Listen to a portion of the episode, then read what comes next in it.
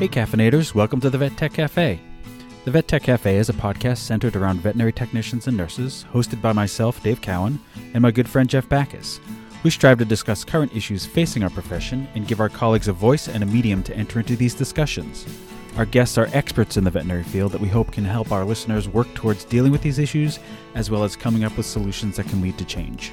If you have a question, comment, or would like to be a guest on the Vet Tech Cafe, please contact us at vettechcafe at gmail.com or you can find us at our website, vettechcafe.com. One thing we would ask of you, our listeners, is to rate and review us on whatever podcast platform you're listening to. We're not exactly sure how or why this helps us, but apparently it does. So without further ado, come on in, grab yourself a cup of coffee, and get ready for another episode of the Vet Tech Cafe. Hello, caffeinators, and welcome back to the Vet Tech Cafe, where there are always dulcet tones coming through the speakers.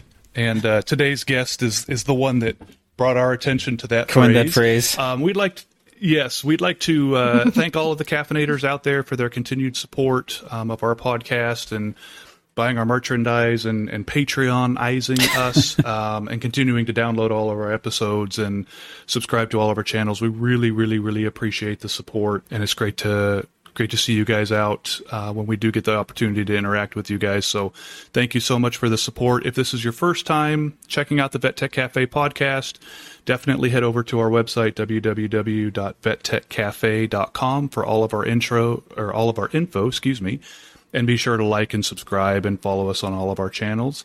Dave, how's it going out there? Things are great out here. Uh, you know, this this episode is going to be uploading in May, but we're still Yeah. smack dab in the middle of April, and I had a very busy March, and I I was telling you that I was supposed to have a, a slower April, and that's just not working out the way that I wanted it to. So, still still going strong with you know training sessions and and lectures and Yeah. all that stuff. Hopefully, hopefully, uh, slower days on the other side of of May. How you guys doing out Yeah, there? You, yeah. You're well. By the time this uploads, you you may be a dad. Yeah. I will. I will be a dad most likely. Yeah, we're less than four weeks out now, um, so getting close. Are you nervous? But yeah, it's it's been uh, yeah, getting more so every day. My my office is turning more and more into a nursery every day. So every time I turn around, there's another reminder that uh, that Daphne is on the way. So uh, just a couple weeks out yet, but um, but yeah, by the time this uploads, I'll I think I'll probably be a dad by then. So Awesome. yeah, pretty awesome, crazy awesome. stuff. Pretty crazy stuff. So we've got an ops- awesome episode today. We're going to continue on our um, the mental health series for May that we always do for Mental Health Awareness Month, and we have Cat Walker coming by the Vet Tech Cafe today. You may recognize her as Radio Vet Nurse. She does her own podcast down in Australia. Cat started her career in corporate social res- uh, responsibility assessment before working as a solicitor in planning and environmental law, litigation, and later as a regional generalist taking a break from law to become the co-founder, co-owner, and general manager of a general practice veterinary surgery for over seven years. During this time, she became a registered veterinary nurse and developed a passion for the industry. And I can use the phrase registered veterinary nurse because she's in Australia. Kat sold her uh, veterinary practice in 2021 and is now the veterinary nurse manager of the Animal Emergency Service on the Sunshine Coast in Queensland. She is also the creator and host of the Radio Vet Nurse podcast and uses her unique blend of veterinary and legal skills and knowledge to advocate for positive change in the veterinary industry, which we are all about. Cat, thank you so much for coming by the Vet Tech Cafe today. What can we get you for a cup of coffee? I would like a mug of flat white with Excellent, normal excellent. milk. All and no sugar, all please. right. We will get right on that. If you don't mind, uh, taking us through, take us through your career path. It's kind of fascinating what we hear our guests have done kind of along the way. So, kind of what got you into vet med, some high points along the way, and what you're doing now. Yeah, so my path into vet med has definitely been accidental. So I grew up in um, Wagga Wagga, which I know is a hilarious name when you're not from Australia and you're not used to places having these uh, strange names. And when I finished school, I uh, was a singer dancer for the first year after school and got a taste of international travel. Really enjoyed it. Decided to move to Melbourne and study international studies. And um, from there, I moved into a job in corporate social responsibility ratings. I Melbourne is uh, down the south of Australia and it's very cold. So I decided at some point to move up to Brisbane in Queensland. Um, and then I decided to study again and I did a law degree, worked uh, in planning and environment law, then litigation. And then I met and married a vet and we decided to move to far north Queensland just to do the the regional thing and have a chance to save up money and get ahead and get out of the city for a bit. So we moved um, a thousand, basically a thousand miles north of Brisbane to the very top of Australia. So basically, Cairns is in far north Queensland on the coast where you have the Great Barrier Reef and crocodiles and rainforest, and um, and then up the mountain from there is the Atherton Tablelands, and that's where we lived. And I was a regional generalist lawyer there, and uh, my partner was a vet, and we were approached by a vet who wanted to retire. His clinic was in the middle of the rainforest down a dirt road. Um, he'd been practicing for a very long time. It was the granny flat in his backyard. Uh, his neighbor came over every Wednesday as an unscrubbed assistant and they would do surgeries. Other than that, it was just him and his wife would help him after hours if needed. He didn't have a computer, it was wow. all just card files. wow. Stephens in circle anesthetic machine, no fluid pumps, and he wanted to retire, but he was the only other um, vet clinic in the area um, from the one other clinic. So he wanted his clients to have two choices of vets to go to. So he really didn't want to retire until he'd sold the business. And so he convinced us to buy it. And I decided to take some time off law and set up this business with my husband. And I thought that we'd just get it going and it would mean that he could be a vet who worked for himself. Maybe we'd have one, one or two employees. I'd get the business going and then go back to law. But it was really busy from day one. Obviously, we found a different premises to open it in and got it all ready. Um, and something just clicked for me. I loved the challenge of business. I loved the human animal bond. I loved working with animals. Um, I studied my certificate IV in vet nursing in my mind just to be able to manage the nurses. Obviously, you can't be a manager that says, why are you doing this before this? Or this should um, not take so long if you don't know. So that's why I did it. But then when I started doing it, I was like, actually, I really enjoy this. And so at some point, it became obvious that we didn't need me to have the additional income of being a lawyer. There was, you know, we were just kept on hiring and recruiting and getting busier, and I was really needed. So I gave up law and I let my practicing certificate lapse, which I'd been keeping going by volunteering. Um, and yeah, we ran our business for seven years. Uh, and in that time, I, you know, did, uh, I had two kids. Um, I went to a lot of conferences, did further study and that sort of thing, just adored it. But also, the veterinary retention crisis really started hitting us. And I think that in Australia, the regional clinics have been the canary in the coal mine in this um, sense. Like they were hit far before the city clinics um, with this um, oh my god we can't get staff. Why mm-hmm. have we been advertising for a vet for six months and not one single applicant? So that definitely affected us. And being a small business my partner who was one of one two or three vets at our clinic at any given time depending on you know where we were going with recruitment he often just worked ridiculous hours just to keep things going. And when I would say it's time to back down, he would say, No, I need to keep, uh, we can't turn business away because if we do get that other vet, we need the income. And that contributed to some pretty poor mental health for him, which, you know, we're going to get into today because I definitely think we were sort of unwittingly pulled through um, the churner of the veterinary industry. And as much as I felt like someone who was aware of the risks and trying to mitigate them, in hindsight, I'm like, wow, you know, we have to be really careful of our people um, and aware of the way that we can be affected when we're just trying to, you know, continually keep up with the madness that is our industry at the moment. So um, that all culminated in us selling our veterinary clinic, moving down to the Sunshine Coast, so a thousand miles back south again, um, where I have family. Um, unfortunately, it led to us separating as well. And I have started working as a vet nurse manager at an emergency practice called the Animal Emergency Service in the Sunshine Coast which has been really cool, sinking my teeth into emergency, which I knew nothing about. It's also been really scary because I came back after like years off having babies and not doing anything clinical. And then I'm like, what's a dog? Um,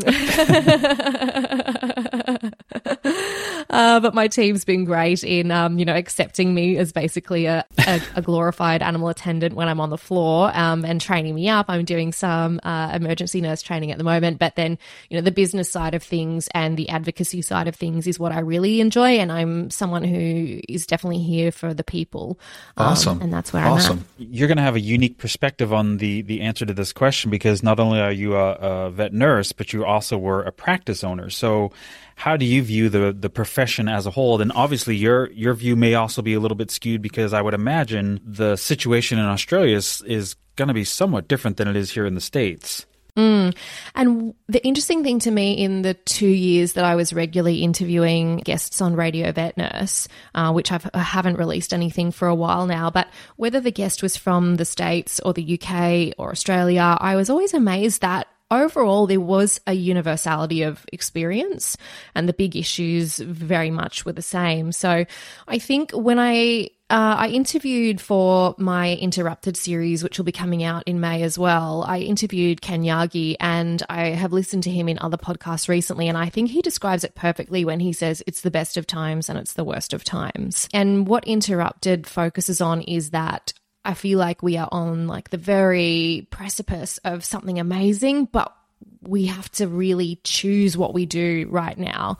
Um, and we almost have to, you know, push harder than ever for change. Otherwise, I feel like we could fall back the other direction um, and just continue in this way that um, we can see is pretty doomed. So, I think that we need to change how we organize our teams in terms of obviously the levels of techs and um, nursing professionals, better professional recognition, getting rid of this ceiling where a clinical nurse will get to a certain point and then can't go any further except for into practice management.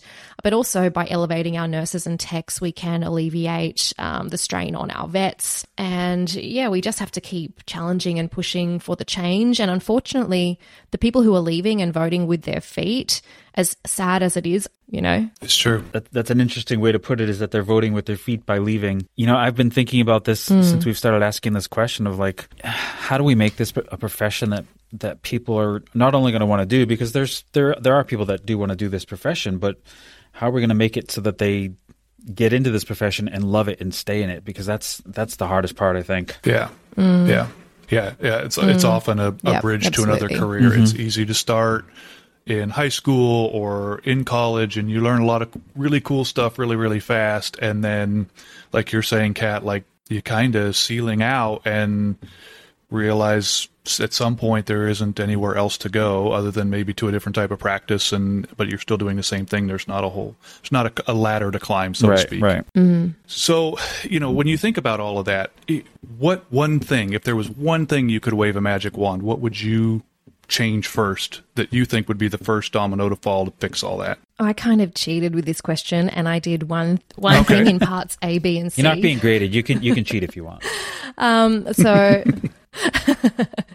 and I'm not sure if I've got the solutions, but I think I've I've tried to just highlight the obstacles. I don't know specifically how to fix them, but I think that part A is that we're not business people. So maybe the solution there is bringing in business people. But I think we're operating really complex, multifaceted medical centers. You know, when we say a GP clinic, they're not GP clinics, they're like mini hospitals, right? And there's so many moving parts, and it's often operated by a vet owner um, who's also trying to be a vet. And um, it'd be as though you went to a human hospital in a small country town and the doctor treating you was also running the hospital. Like you just wouldn't experience right, that, right. would you, in a, in a public hospital?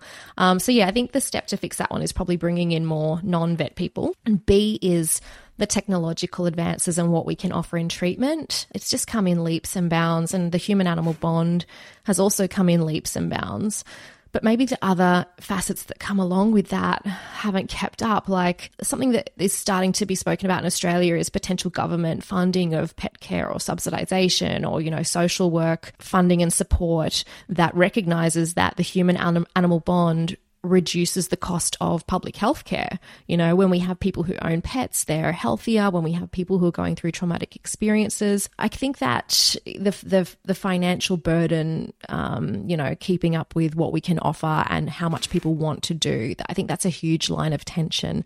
I don't really know again what the solution is for that. And the final strand, I think, is retention and attrition and what it's done to the numbers of people left on the floor uh, in businesses teamed with the increased pet ownership post COVID. And I have heard some people say, and I've read some articles saying maybe there's not increased pet ownership, but in Australia, in Australia, there definitely is. Um, we've got some statistics here that's from, I'll have to send you guys a link, but it's, you know, Australian Bureau of Statistics figures. And basically in Australia, pets, we have 30.4 million people, we have 25.7 million. Vets, we have 13,951. Doctors, we have 124,671. So pets per, uh, sorry, let's go human patients per human doctor, 206. Pets per vet, 2,179. 10 times. 10 times, yeah. So, like, those numbers are just Yeah. wild, right? Yikes. And again, I don't know. I don't know what the solution is apart from getting better, maybe at the way we structure our teams, looking more at having you know veterinary nurse assistants coming in as the layer underneath the nurses um, and upskilling them so that our nurses can step up to a level and be better leveraged to be assisting the vets, and the vets can have you know increased usage of things like assistants and scribes and that sort of thing. Um, and again, I think that's a business thing. Like when I worked as a solicitor, I was not allowed to type at my computer. We had dictation machines and we had somebody who whose job or two people who were word processors. So if I was writing an email or a document or a letter, I would have to get my my dictation machine out and speak and then pop it in its little cradle and it would shoot it through to the word processor who would type it and then it would appear in my computer as a file. If I was ever typing and a partner of the law firm walked past me, he'd say, Would you like a job as a word processor or would you Wow. like a job as a solicitor? Um, because they, yeah, because I was billing my time in six minute increments and they could see that it was a waste for me to be typing when somebody else can be doing that. So I think other industries a are better at really protecting the time of the people who have the unique ability to do the thing but i think they're also better at shielding those people. Like when we first opened our veterinary clinic we had a nurse who had worked with my ex at another clinic. So uh, she knew you know how things went. And i remember in about the first week the phone rang she picked it up a client said oh yeah i want to speak to dr so and so like obviously because he knew my uh, partner from a previous clinic or maybe it was an existing client whatever it was and she said okay sure. She put the client on hold walked down the hallway knocked on the consult door where my partner was in a consult and said so and so's on the phone. And i was like um uh, and you know that's an extreme example but other examples would be people just uh, you know, i had to teach uh, our nurses the skill of really finding out more information. What does the client want? Is it something that you can help with? Like let's only let the messages through to our vets that really have to be dealt with by the vets because half the time they call the person back and the person's just like can you fit me in on tuesday? Yeah. So, uh, Cat, our our May series is we're going to fo- focus on mental health. So let's kind of dive into this a little bit. So this year we're we're trying to focus on addiction, and our last episode was an, a technician who battled addiction. So can you describe how you were affected by addiction? Not yours, but the addiction of a loved one. Yeah, so um, in the first episode of Interrupted, which is going to be a four part series, I'm basically addressing why I just dropped offline in terms of the Radio Vet Nurse podcast. And basically, my life turned upside down in about November um, 2020. It's sort of in the three months leading up or four months leading up.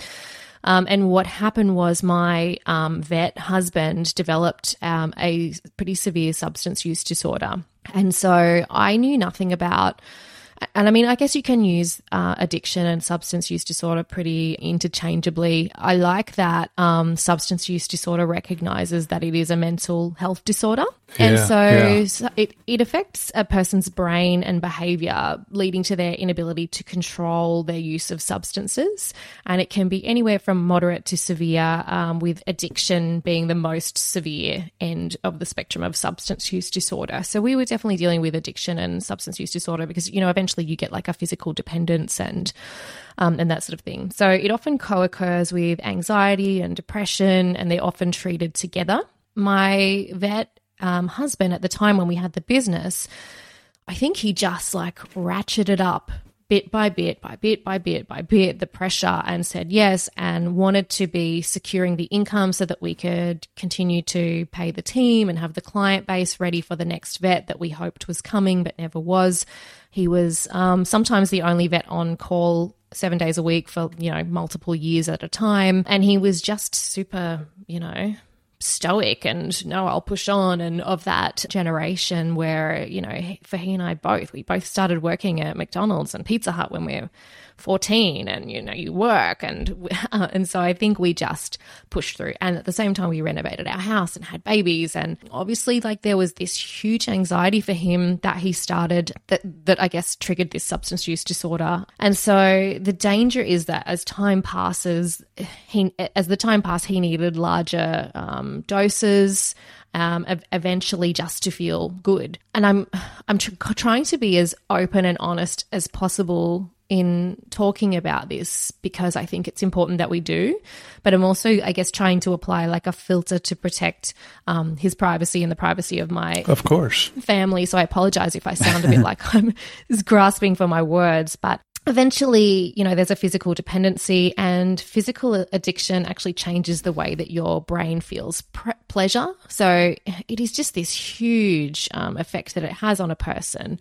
Um, it causes physical changes to the neuron in neurons in your brain, um, and those changes can remain long after um, the use stops. So it is a really serious um, disease, and my life was hugely affected. And in hindsight, it was probably being affected for quite a while in the lead up. Um, it was just that life was pretty chaotic because we had this crazy busy business that was just booming. Um, I had young, um, you know, toddlers, babies. You know, eventually it did destroy my marriage because when I found out what was going on, I guess another sy- symptom of substance use disorder is lying and manipulating. And it's not because that person's a bad person or a liar or deceitful. It's because they do whatever it takes to be able to continue um, using the substance. And for me, that eroded the trust to an extent that I didn't feel like, you know, the, the collateral damage was just huge.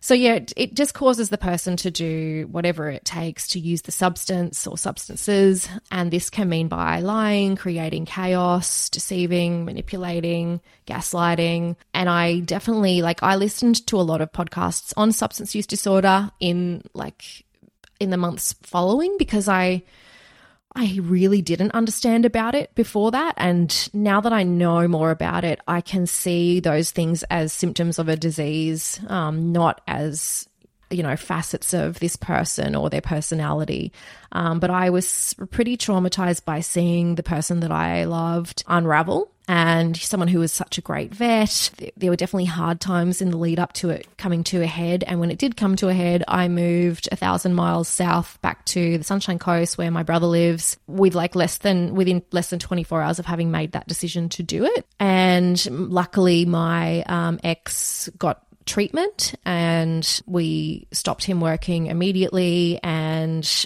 the i guess the the impact the way that i was affected i think is just it was a bit like the tablecloth trick. You know one minute you're standing there and you think that's your life and then it felt like boom, um, someone whipped the tablecloth out and i'm like oh god that that's it wasn't this beautifully set table with the candles and actually like the glasses have all smashed and fallen over and what was under my what was under me before is not. So it was really um a lot and i'm so grateful that he survived. I consider him a survivor of the veterinary industry. Yeah. and i'm so grateful for my kids. Um, at the time i had a 14 month old and a three year old Um, and yeah, luckily they were both so young that I'm pretty sure I was able to um, keep them from knowing what happened. And, you know, my ex lives five minutes from me now, is fantastic um, with the kids, is totally recovered and doing all the things that he needs to be doing and working again and a great dad. And I consider ourselves, you know,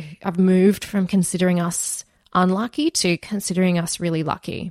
So, you know, looking back, you, you said in there as as things kind of started to unravel, and, and in hindsight, you might have missed a couple of things. Where as you looked back, once you kind of realized what was going on, what were some of those signs or symptoms or, or things that you missed? Yeah, I've thought about this question a lot, and the two main things that I really want to talk about here is like a changes, any changes, and intuition because I think it depends on the substance that a particular person is addicted to as to what signs you're going to see. And if you've never experienced somebody using that substance, you're just never going to pick it up.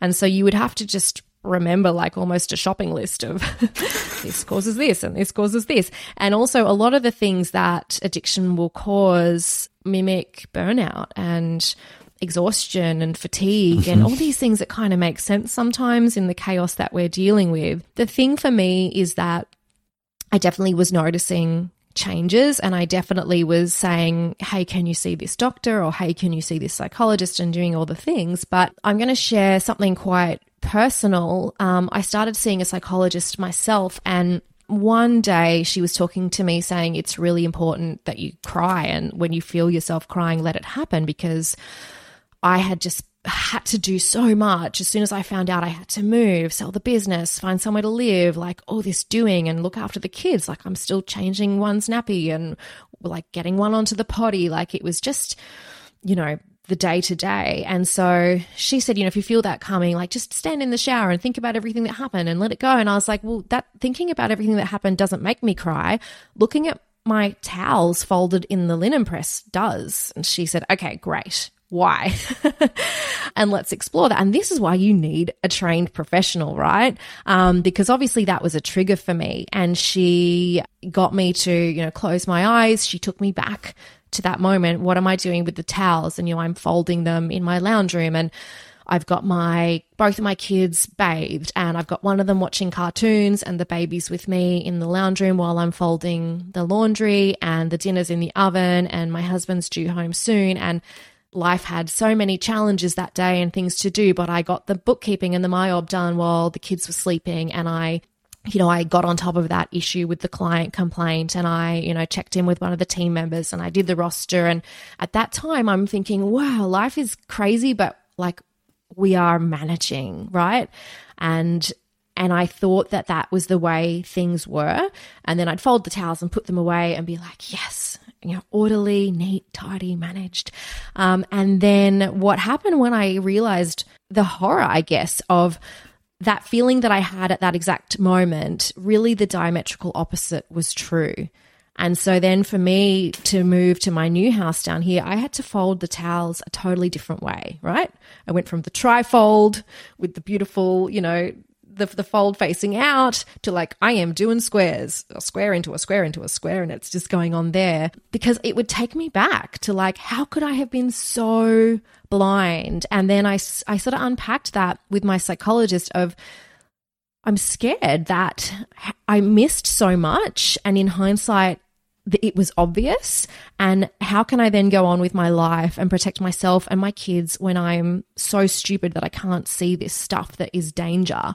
You know another thing that popped up with that was like that horror trope of the woman's in the house like and someone's ringing and breathing into the phone and saying i'm going to come and get you and she's ringing the police but she's like i'm safe in the house. I've got the knife. I'm sitting in the kitchen with the phone and then the police ring her and say oh, we've traced the phone call. It's coming from inside the house. You know, that was my other horror of, you know, you think you're protecting yourself and your kids and whatever. And obviously, with what was happening with my ex, in hindsight, like that was putting us all at risk, um, including him. And I realized like what I was protecting my family from was actually coming from within inside wow. my family, right? Um, and so, there's all kind of that stuff that dawns on me when I look at the towels. And so, what my psychologist helped me with is the way to move forward and trust that I'm going to be okay in the future is my intuition, getting back in touch with my intuition, which was telling me that something was wrong. And there were things that I was putting in place to protect my kids, even though I was like, oh, it's because he's super tired, I'll drive, um, or whatever it was. And in order to to be in touch with that intuition, you also have to question like, what are my faulty beliefs that allowed myself to believe the unbelievable? And for me, the faulty beliefs were things like, I can't be a single parent, I can't provide financially as a sole income earner. I can't deal with when one kid's really sick and has to go to hospital, but there's another kid to deal with. I can't be in the house alone every night and you know like there's all these things. Like i can't be nearly 40 and single. Like i can't be a failure. I can't fail at my marriage. So once you start to unpack the faulty beliefs you can actually look at what is happening around you listen to your intuition and say hey even if the consequences for me are scary and the consequences for our family are scary i have to I have to stick to what I think is happening. And then the caveat to that, I guess, is when you're dealing with somebody with substance use disorder, they're only willing to get help when they're willing to get help too. So in some ways, I don't feel like there was a lot more that I could have done. And I'm glad that that we were all in that situation together for as long as we were, even though it was hard. Because at the end of the day, um, he's still alive. Kids still have a dad. You know, we we survived it. We got through it. It was hard, but so yeah, I think that if you're someone who wants to know how you look out for this sort of thing, I think just really listening to your intuition, really being honest with yourself and looking for change. And it is no different to with a patient, right? Like you noticing, you might be looking out for trends or for, you know, concrete things that you can say, oh, yes, definitely, um, this is now not normal, or I'm not happy with that sound. But sometimes there's a change that you can't even put your finger on. Um, but you will just go and get a colleague or the vet and say, I don't know what it is, but I'm just now not happy with this patient, like something's off. And those are the, the things that you have to lean into and be willing to explore. Got it. Well, wow. we're we're about halfway through. Uh, I mean, I think we're halfway through. We could be just a quarter way through, but um, we're going to take a little break here and pay some bills, and we'll be back right after the break. The Vet Tech Cafe is sponsored by BetterHelp. BetterHelp Online Therapy will assess your needs and match you with your own licensed professional therapist, and you can start communicating in under 48 hours. It's not a crisis line and it's not self help. It's professional therapy done securely online that's more affordable than traditional in person therapy, and financial aid is available. Caffeinators receive 10% off the first month using betterhelp.com slash vettechcafe. That's BetterHelp, H-E-L-P, to join the over 1 million people who have taken charge of their mental health with the help of an experienced professional. You can log into your account anytime and send a message to your therapist, and you'll get timely and thoughtful responses. Plus, you can schedule weekly video or phone sessions so you won't ever have to sit in an uncomfortable waiting room as with traditional therapy. Don't take our word for it. Visit their website and read their testimonials that are posted daily at betterhelp.com/reviews. That's BetterHelp, H-E-L-P dot com slash reviews. If you want to take charge of your mental health, visit betterhelp.com slash vettechcafe and get started today and get 10% off your first month. Be well, caffeinators. All right, everybody, welcome back to the Vet Tech Cafe, where your first episode is always going to be free. Uh, so, Cat, we we just had an ad for BetterHelp, obviously for for mental health. Um, so, how now do you manage your mental health? Uh, you, you mentioned that you you see a psychologist. Is that is that still ongoing, or do you have other ways that you kind of manage yourself? Yeah, in Australia, we I think not enough people in Australia are aware of this because you know I'll see on the chats um, of the you know, veterinary nurse groups, people saying, I'm experiencing this at work, this is how I'm feeling, what should I do? And a lot of people offer really great solutions, but I rarely see people say, go to your GP. And to me, that's always the first step is to go to your GP. In Australia, you can your GP can give you a mental mm. health care plan, um, which gives you six um, government subsidized sessions with a psychologist. And my general practitioner at the time, who was a brand new doctor who I'd never seen because I'd just moved here, was fantastic. I told her the whole story and she said, We really need to get you with a very specific sort of psychologist who can deal with with this um, because you do question yourself if you have been the loved one of someone with substance use disorder and there's a lot that needs to i guess be reversed because you're so close to someone with a uh, mental illness and I guess your own reality is is is somewhat blurred as well. So I actually asked a friend of mine to to make some recommendations as well because she's a counselor and she recommended a couple of psychologists. I went with one who has been fantastic. Um, I started seeing her monthly initially to just unpack the trauma and get through the first stages of you know, being able to be around my ex again and being the best that I could be for the kids and restarting my life. And now we are at a point where at the end of last year, she sort of said, look, we can continue if you want. We can get into now the like the personal growth sort of stuff. And I was like, yes. Uh, and I thought that that would be how do you want to be even better than you are, but it's not. It's really scary, but it's great. It's like, let's hold up a mirror and see this blind spot that you have about yourself that you didn't really know about. And it's may be difficult to look at, but if we um, unpack it, then we can move to this um, level beyond it. That means that I can be a better manager for the people um, that I'm managing at work. I can be a better parent. I can be a better co parent.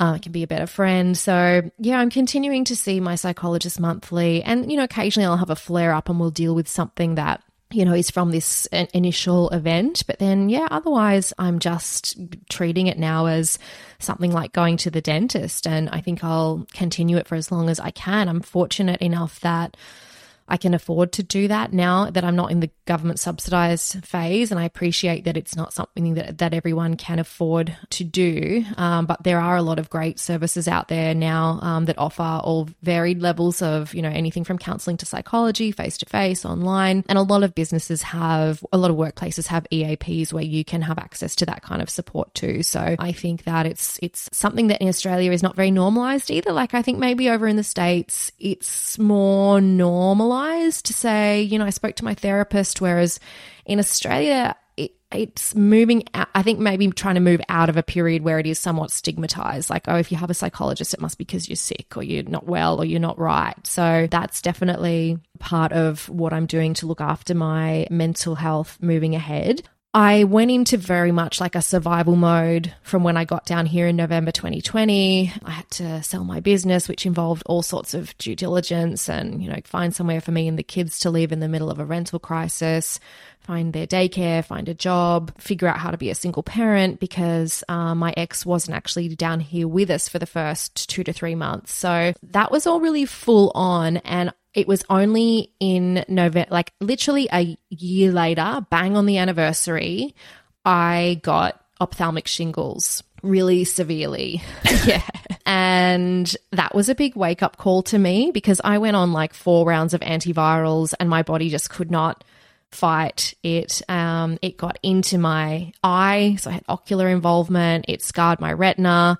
My GP was like, "This is only the second time I've ever seen that happen." Of course, you know, still got, um, yeah, um, I've still got you know neuralgia to some extent around there, and so my GP at the time was like because um, I was like, am I like immunosuppressed or immune compromised or what's wrong with me? Like, and he said, do you do anything other than parent and work? And no. and he's like, well, that's your problem. and so it was a huge wake up. And like the fact that it has scarred my sight somewhat, I am taking that with me as a reminder every day. Like, this is the effect on your body if you do not do the right thing. And I thought that first year that I was doing fine, I was coping, but I was just surviving. Um, and again, there were faulty beliefs that I had to unpack. Like, I have this faulty belief just from the work ethic that I was raised with, like I was sent out to get a job when I was 12 in the fish and chip shop five days a week.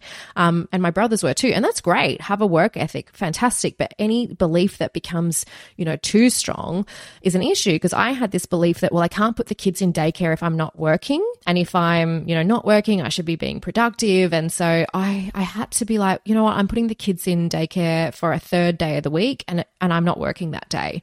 And then I had to teach myself on those days not to pack it full of jobs and batch cooking for a rainy day. I was like, you're going to watch TV in the day, cat. Um, And I'd like sit down and watch something on Netflix for an hour and it would kill me initially. And I felt so guilty. And I was like, oh my God, this is insane. Um, so I've tried to incorporate time now in my life where I'm not parenting and I'm not working.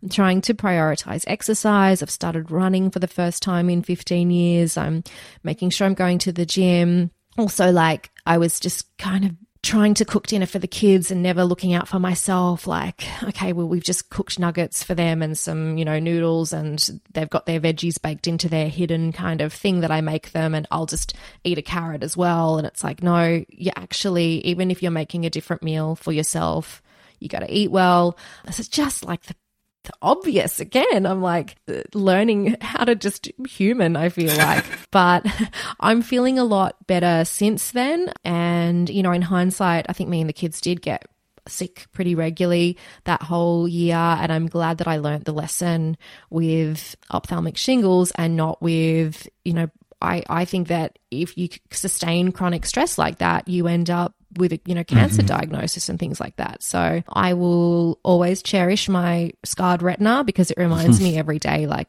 slow down. You, you know, it's it's ironic you you bring that up because May 2020 I got shingles, not ophthalmic, thankfully, the the kind of more usual like across my abdomen. And then maybe 6 weeks after that I got COVID and I was thinking to myself like same thing. Like, am I immunocompromised? Like, wh- why, why am I getting these viruses? And it, it boiled down to how miserable I was in my job and how stressed out I was about that because it was veterinary medicine is all I've done for 25 years. And here I am at a clinic that, again, this faulty belief that I thought academia was going to be this ivory tower situation. It completely wasn't. And I was just so so so miserable and stressed out, and that was that was what was doing it. And it took a long time to like like you said unpack that, figure that out, and kind of get through all that and figure out how to change my ways and uh, start seeing a therapist doing the same things, and that was really really really helpful for me. But it was actually a lot of the same kind of problems or things that I experienced too. Yeah, for sure. Mm. So, you know, you being a, a, veterinary nurse and your ex being a veterinarian, obviously, and you've alluded to this too, that the vet industry has some has contributed something to this, the stress of the career, many, many, many facets. How do you see that kind of factoring into this scenario? Well, the business model of a small vet clinic has its issues. Like if you open a one vet clinic and then you want to become a two vet clinic, you basically double your professional staff overnight. Mm-hmm. So financially, to bridge that gap, you have to have your one vet doing at least the work of one and a half vets, right? And it's a private business, so you're you've got your yourself on the line. You know, you don't want to face bankruptcy and that sort of thing. So you just have your vet do more work and longer hours and and then you get to the point where you're like yay we can hire another vet but then you're not getting any resumes through you know and then there's the after hours as well so we would have uh, clients calling not only with genuine emergencies, but also people just calling like after a few drinks, saying like, mm-hmm, "I don't want to mm-hmm. come yep. in or anything," but da, da, da, and in their mind, there's some dedicated um, government employed team member sitting at the clinic ready to take these phone calls. They did, I don't think there's enough public awareness, maybe sometimes, that in regional areas in Australia, the vet who is on call and going in to do your cesarean at 4 a.m. is the same vet that worked all day the day prior and the same vet that's going to work all day the next day. I think that that definitely contributed just the the retention crisis and the shortage of vets meant that we struggled to even find locums. Like when we first opened in 2013, we could pretty much get a few locum applications and you know, go to a conference overseas for a couple of weeks, no problem.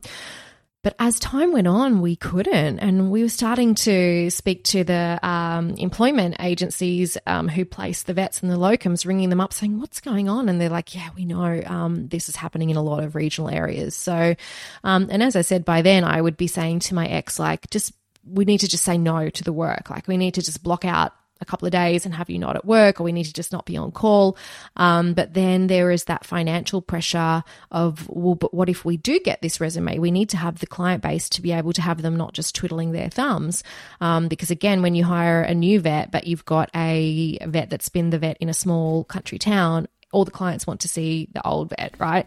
Um, so you need to have enough uh, uh, enough work that you can sort of split it between both and start getting them in front of this vet. And often you're recruiting someone who's not very experienced. So um, you need your old vet to be there anyway, teaching and training. So I definitely see, yeah, just the pressure of the business model where we have our regional vets on call too much and working too much and being called at all hours by clients and then also you know you get stopped in the supermarket by somebody who knows you and again they're just talking to you about their pets. And, you know, we used to um, sometimes go to like a wedding or whatever out of town, like back in New South Wales or like Southeast Queensland for friends or family.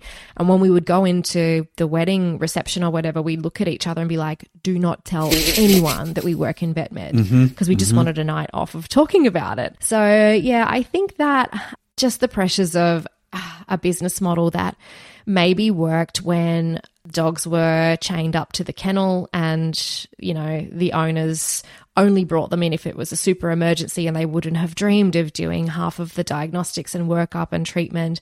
The human animal bond wasn't nearly as strong and it was probably more sustainable. And the vet might have had the clinic under their house and said, yep, for five bucks, you can, I can chain the dog up here and um, see how it goes. And for 10 bucks, I can give them the vitamin K and chain them up here. So,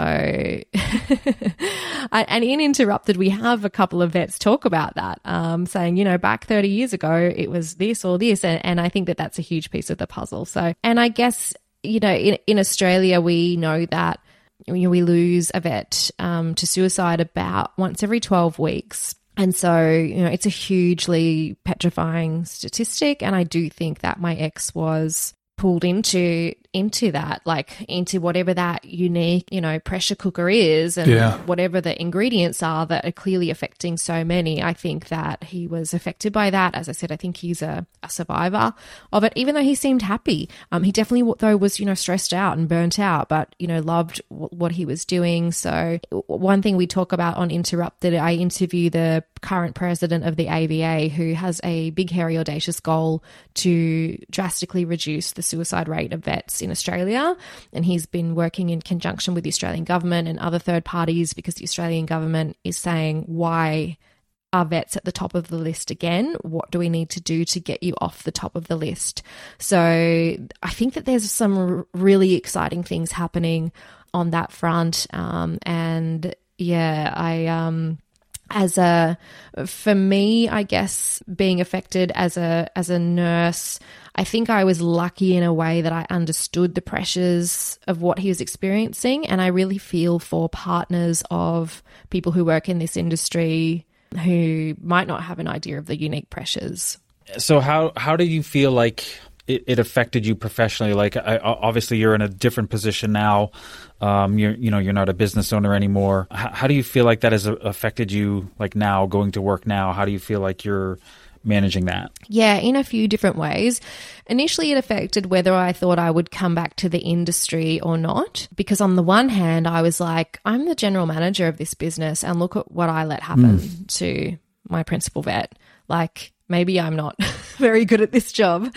Um, and also because I thought, I think I'm going to have such a lens of hey, we have to really be careful that we don't destroy our people, that maybe I won't be able to be quiet. Um, and I actually was, I went to the beach with a friend of mine, Rosie, who works in the industry. And I said that. I said, like, I, I think maybe I need to go back to law or something because I won't be able to keep my mouth shut with things that I disagree with. And I know that it's hard to not be speaking, you know, within the echo chamber. And I, I know that it's, I, I want to be perceived as a good girl. I don't want to rock the boat. And I would have to. And that would be uncomfortable and hard. And she was like, Yes, this is what the industry needs. You have to do it. Like, yeah, we need disruption. And I felt like we were conspiring and like people might be listening. Like, I really felt scared and like we were being naughty. But she was like, This is why you need to come back to the industry, right? Because we need people like you to say, Hey, like, I don't necessarily think this full on thing's going to happen to everyone, but we are being impacted and we do have to make changes. Initially, going back um, into the clinic was hard for me because there were certain medications that I found quite triggering to be around and yeah, it was hard because because I hadn't been in the clinic much around when it happened because it was COVID, daycare was closed, so I had to always be at home with my 3-year-old who couldn't go to daycare plus, you know, we had a little baby as well and the clinic was so busy that instead of having the days where my ex would watch the kids and I would go into the clinic, we always needed him at the clinic because we had our third vet quit in August. So it also impacted me coming back to work in my ability to have people who were going through certain issues or problems and I I do sometimes get triggered and feel like really worried like oh is this somebody who's actually you know about to go home and potentially um, die by suicide? Like, or is this someone who has a substance use disorder? How much help does this person need? And I'm really lucky that I have a manager who knew my situation from very early on. She gained my trust. And um, the first time it happened, I basically said to her, I now need to hand this and any other situation like this onto you because I can't trust my lens necessarily, but I also can't have this fear on my shoulders and I need to know that someone else is assessing it. So anytime I feel like that, I do just contact her and say, This person's not okay. I don't know how not okay. I need this to now be your, you know, something that you're taking on for me. And she's fantastic um, and is very open to that. Thinking back to, to when everything was going on, how, how hard of a line was it to walk between offering support maybe to him and, and what he was going through and, and getting help and maybe being present for that, but also not abandoning and maybe making a situation work or, or you know making a situation worse. I can imagine that was a very very difficult line to walk. You know, trying to make sure he gets the help he needs, but not making things worse. Yeah, and that is really hard. And people with substance use disorder, in order to not relapse, need unconditional love and support. And I had to really work to balance that against like anger right. and grief and all of those things. And that's, I think, why I made a decision very early on that I can support and forgive you if I'm not your wife and but I can't I can't try and rebuild you know, do all the work of trying to rebuild trust in a marriage and everything as well. So it is really a hard line to walk in offering support. And, and definitely, I um, was lucky enough to be able to rely on his family too. And at some point, say, I need to look after the kids. I need to get us down to the Sunshine Coast. I need you to look after him. And they um, have been fantastic. He's very lucky to have a large family that all stepped in and, and helped. And yeah, so it has been difficult. He also had some great support groups in like there's there was a human doctors group that he was referred to which is basically you know doctors in recovery and what he and I and everyone in his family learned is that it's just so common, you know, particularly amongst human anaesthetists and vets. It's really, really common. People in these high pressure roles where, you know, not only is the pressure of the workload that I was descri- describing, but also, you know, these complex cases. In a regional town, you're not referring internal medicine cases and you're not referring orthopedic surgery. You know, he was doing all of that and just the mental load of um, the patients and the business. So I think that the more we can learn about substance use disorder as a disease, um, the easier it is to try and support someone. But you also have to, you know, if you're someone who is the loved one of somebody with this disorder, you also just have to be kind to yourself and go through those motions because you will not flick the switch straight from, you know, finding out to love and empathy and um, unconditional support and kindness. But people with substance use disorder who are in recovery definitely need that. because it is uh, like shame is a huge thing for somebody who's in recovery. The shame of you know the dawning realization of what happened for that period because remember their brain wasn't functioning properly and their brain is still uh, you know their neurons are still different. So shame in itself can trigger a relapse. So it can be this really vicious cycle. So um, yeah you have to it is a really fine del- delicate balancing act. And again that's where i think having a psychologist to help you, you know, navigate through all of that is really important. Mine definitely pulled me up every now and again and was like, hang on a minute. um, and yeah, she would sort of help me calm down and see things in a more positive way and appreciate um, his perspective. So, mm. yeah. Absolutely. So, uh, you know, as we're getting closer towards our hour, um, we want to talk about Radio Vet Nurse and your Interrupted series. So, talk about that for a little bit. Who who are you going to have on as guests? Um, what kind of topics are you going to talk about? And you, have have you already recorded those and just haven't released them? Yeah, it's recorded and it's in production. I'm actually working with an external executive producer um, because I felt so close personally to the content that I didn't feel like I could pick the story apart and and tell it like you know what I mean. Yeah. I needed somebody removed to be like, this is the story. But I definitely wanted to share it. Firstly, to say to Radio Vet Nurse listeners, hey, this is where I went. But secondly, to to take that traumatic experience that we all went through and have it, you know, emerge from the cocoon as a butterfly.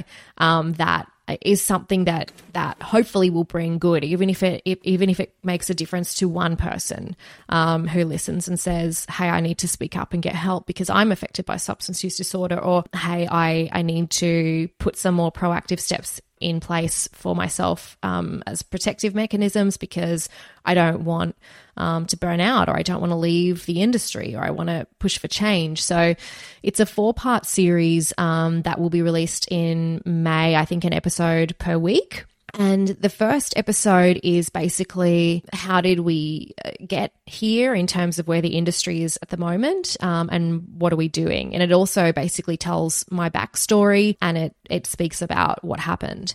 Um, the second episode is let's look at the industry as a whole and what's going on. The third episode is let's see what the corporations and the businesses and the industry leaders can do to make changes in the industry. And then the final episode is what can what can we do personally? You know, waiting for change from above can take some time. So, in the meantime, what's in our control? Um, how can we help ourselves and how can we help others? So, I've interviewed four guests um, for the series. I've interviewed Ken Yagi. Um, I've interviewed um, Laura, who is a nurse from the UK, um, who's uh, the internal medicine nurse um, on Instagram that you may have heard of, and a vet in Australia called Jocelyn, who has sort of a side business where she tries to it's called Smooth Operating Vets, and she basically tries to support um, mums in coming back into the workforce, which I think is an important part of the picture, being so predominantly female. And I've interviewed Rosie Overfield, who is was a vet nurse and now a counsellor and uh, just um, incredible uh, business consultant and personal coach on things like you know boundaries and what we can control and thriving in the industry. I've interviewed um, Dr. Warwick Vale, who is the current president of the Australian Veterinary Association, who is just doing that big, hairy, audacious goal of reducing the suicide rate in vets, but also bringing nurses along. Um, you know, they are definitely focused on helping nurses too, which I think is great. I've interviewed Dr. Rob Webster, who's actually the director of um, one of the directors of the Animal Emergency Service where I work, because I just think he's uh, a really inspirational voice for change and positivity. And, and also um, Dr. Kat Williams, who was a vet and now is studying to be an organizational psych, and she has a lot of insight into things within our control and things within the business control too. So although it's quite heavy content, as as listeners may have gathered from our chat today, um, I try I've tried to sort of isolate that to the first episode. And again, I, I want to respect the privacy of my family, but I also want to talk about this. And then episodes two to four, I've tried to make just very practical um, things that we can actually grab onto and, and make changes with. So that is um, Radio Vet Nurse Interrupted. Awesome. Gotcha. I, I was just going to ask so is that going to be under the Radio Vet Nurse umbrella. Like you'll it'll Yeah. be you know if you're a Yes. Mm. follower or subscriber, it'll okay, awesome. Yep, And yep. then after that, going forward, are we going to hear more from Radio Vet Nurse down the road again? Well, I'm going to I'm going to interviews the six interviews I recorded for the series um, in their entirety, probably weekly after the mini series, which I wasn't going to at the time of recording, but the my executive producer was like, "You should release those too," because a lot stayed on the cutting room floor, and I was like, "Oh, but I didn't record them like proper interviews. I recorded them to be chopped up and this and that, and I did that voice." And she's like, "Just." It's they're fine. Like just release them. They're really good content too. Um, so I'll release those because they're done and I can manage editing them. And the really difficult thing for me has been my like my personality pre all of this would be to and then I'll go back to Radio Vet Nurse and I'll continue to release monthly and I'll make sure the content's done and I'll produce and I'll be productive. Now I'm like, well, it is a platform that exists. I don't know what shape it will take in the future. I'm sure it will do something. I don't know what yet. I might see how this mini series is received. Maybe I'll do more mini series like it, or maybe every now and again I'll record something and release it, and it won't be this neat, orderly, beautiful, like planned thing, um, um, which is yeah very against my grain. It will just be yeah something will be happening. I don't know what just yet. Great. And I take my hat off to you guys that you're still doing this. Well, we're, we're, you know, it's a little different for us. There's two of us, so we're, we we Yeah. divide and conquer the the, We- the we- tasks. yes. Yes. Yeah. Yes, yes. So as we're getting well beyond our hour now, um, is there anything that we haven't asked you yet, or we haven't discussed yet that you wanted to get out to our listeners? No, uh, thank you so much for having me on the show and to talk about Interrupted. And thank you so much for starting these conversations and yeah. having a focus on um, mental health. Absolutely. Is there a, so not necessarily along this topic, or it certainly can be, but is there a person or topic, because you kind of know our format, that you would like to see on a future episode of the Vet Tech Cafe? Yes, there is. So I think a topic could be the really concrete solutions to um, ways that individuals can go about making change and do things that are protective and um, that help us just, you know, re- realign our values and set our boundaries and that sort of thing. So, one of my guests um, that I've mentioned before is Rosie Overfield. So, she um, is a veterinary nurse, hasn't been actually nursing for um, a few years, but she's also a qualified counsellor with a master's in HR. And she's spent the last 12 years using that mixture of skills to work with practice owners and managers and veterinary professionals to achieve business success and also mental well-being. So she also is um, the AVA's main vet- uh, mental health first aid trainer. Oh wow! So she, I just think she has, every time I speak to her, she just has such practical, concrete things that you can do. Like you can do it Yeah. and it doesn't cost you any money and you can do it straight away. And I think the more we can arm individuals with those skills, um, the better. Absolutely. Yes. We would definitely love to get in contact with her if, if that'd Will be all do. right. Yeah. Great.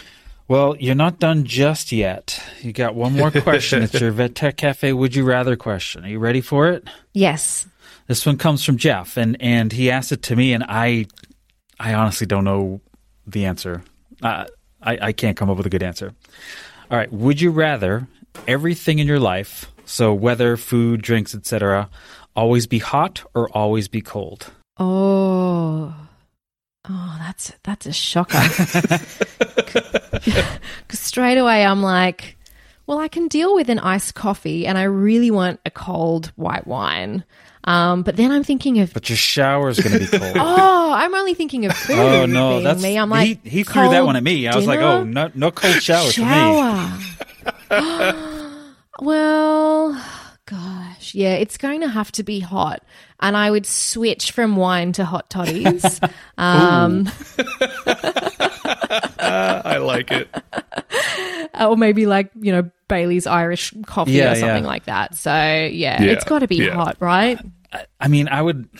I like the warm weather. I'm that I've always liked that. But then, like, you couldn't have cold beer. Um, I couldn't have my iced coffee.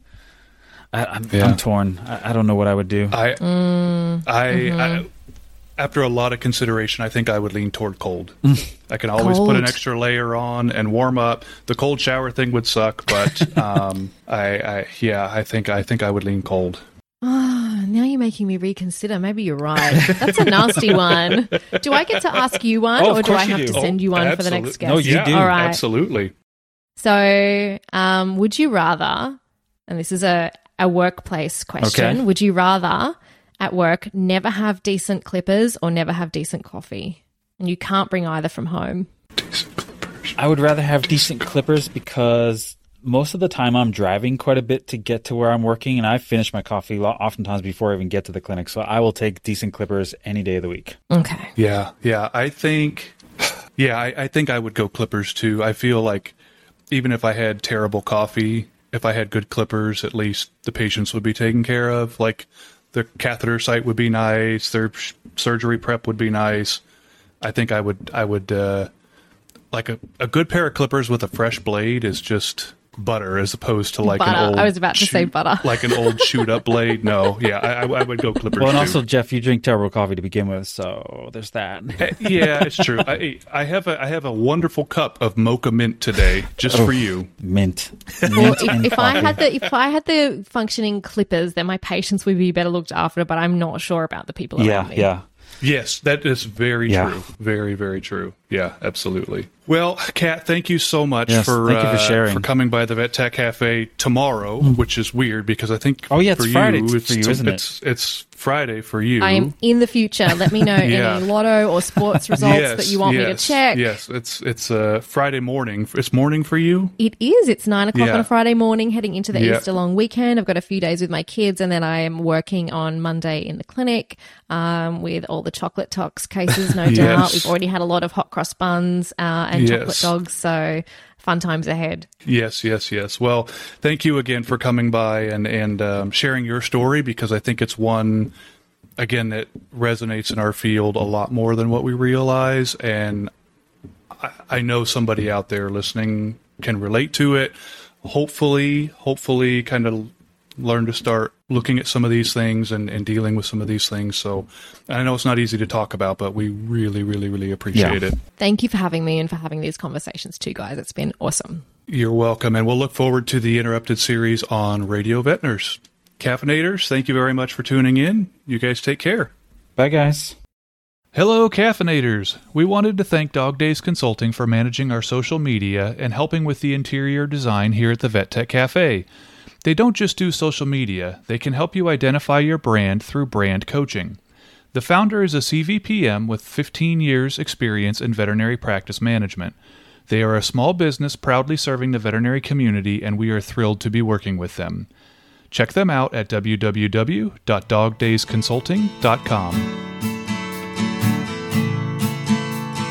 Hey, caffeinators! We would like to thank you for listening to the Vet Tech Cafe podcast today. As everybody is well aware by now, we often talk about difficult issues that face our profession. In addition, we chat with colleagues and leaders in our field who have strong opinions of these issues. Those opinions expressed by either Dave or Jeff as the hosts, or those opinions expressed by our guests, are their opinions alone and do not represent any other person, business, institution, or any other entity inside or outside of the scope of veterinary medicine. If you have any questions relating to this, please email us at vettechcafe at gmail.com or visit our website www.vettechcafe.com. Lastly, whatever platform you utilize to hear our dulcet tones, please rate and review our podcast and like and follow our Facebook, Instagram, and LinkedIn pages as well to see what we're up to.